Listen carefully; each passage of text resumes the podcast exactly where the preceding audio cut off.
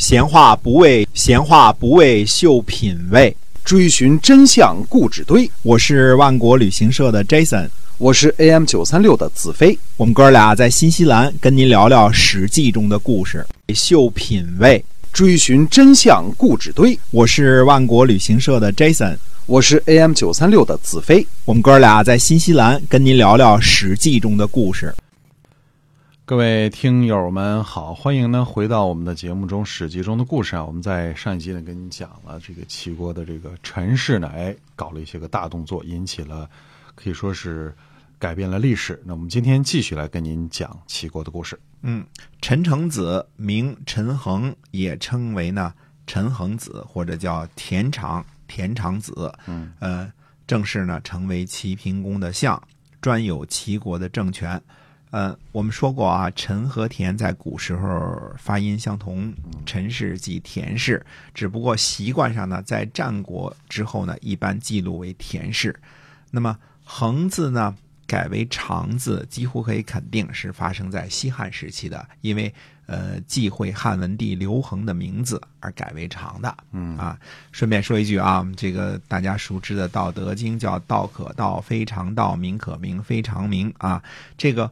更加古老的版本呢，肯定是道可道非恒道啊，名可名非恒名啊。不管您听起来顺不顺耳啊，这个肯定是这样的，都是因为忌讳这个汉文帝刘恒的字啊。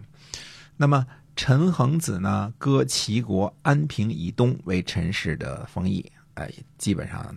最大的国土都是这个陈氏的封邑了啊。齐平公呢，其实已经是个名义上的傀儡国君了。对，陈氏呢，呃，现在在齐国的位置和后来曹操在建安时期汉朝的位置差不多，嗯，或者说跟这个呃司马昭在这个后来魏国的这个位置差不多啊。呃，姜姓的齐国国君呢，实际上已经呃算是名存实亡了。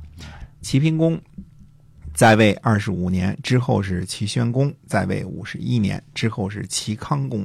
齐康公二年的时候，也就是公元前四百零三年，那个时候呢，呃，韩赵魏已经名列诸侯了。陈恒子的曾孙呢，陈和也列为诸侯了，把齐康公呢迁徙到东海之滨。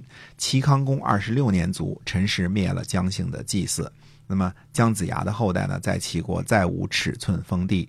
陈氏呢，终于百分之百占有了齐国。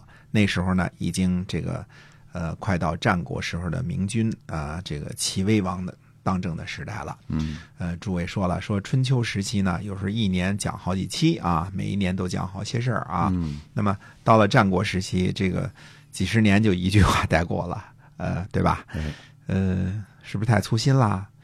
没辙，呃，因为春秋到战国的这个过渡时期啊，可能由于战乱呐或者其他的原因呐，史料缺失，嗯，差不多七十五年的时间呢，几乎等于空白，就没有什么记载哈，没有什么记载，那我们只能一鳞半爪的这个留下一些记载呢，跟大家到时候说一说啊。你这个国家处于战乱之中呢，文化事业也没人搞了，嗯，这个悲催啊。呃，我们还是这个。呃，说在公元前啊四百八十一年这年的六月初五，陈恒子呢在舒州杀了齐简公。有人说呢，舒州位于今天的河北廊坊，而是齐国北部的疆界。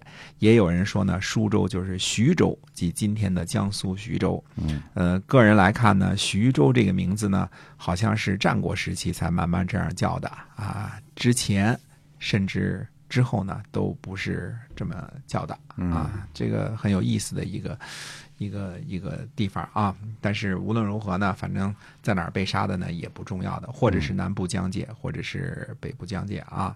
那么齐简公呢被杀之后呢，孔夫子斋戒三天，并且呢三次请求伐齐。嗯嗯，鲁哀公说呢，说鲁国比齐国弱得多。也不是一天两天了，您要我伐齐，怎么能做得到呢？孔夫子说呢，说陈成子杀了齐简公，有一半民众呢是不同意的。以鲁国的全国呢，再加上齐国的一半，是可以成功的。鲁哀公说呢，说先生啊，您跟季康子去商量吧。嗯，孔子呢知道季康子呢肯定不会答应伐齐，于是呢就自我解嘲说呢，说我曾经呢位列大夫的后面，不敢不说呀。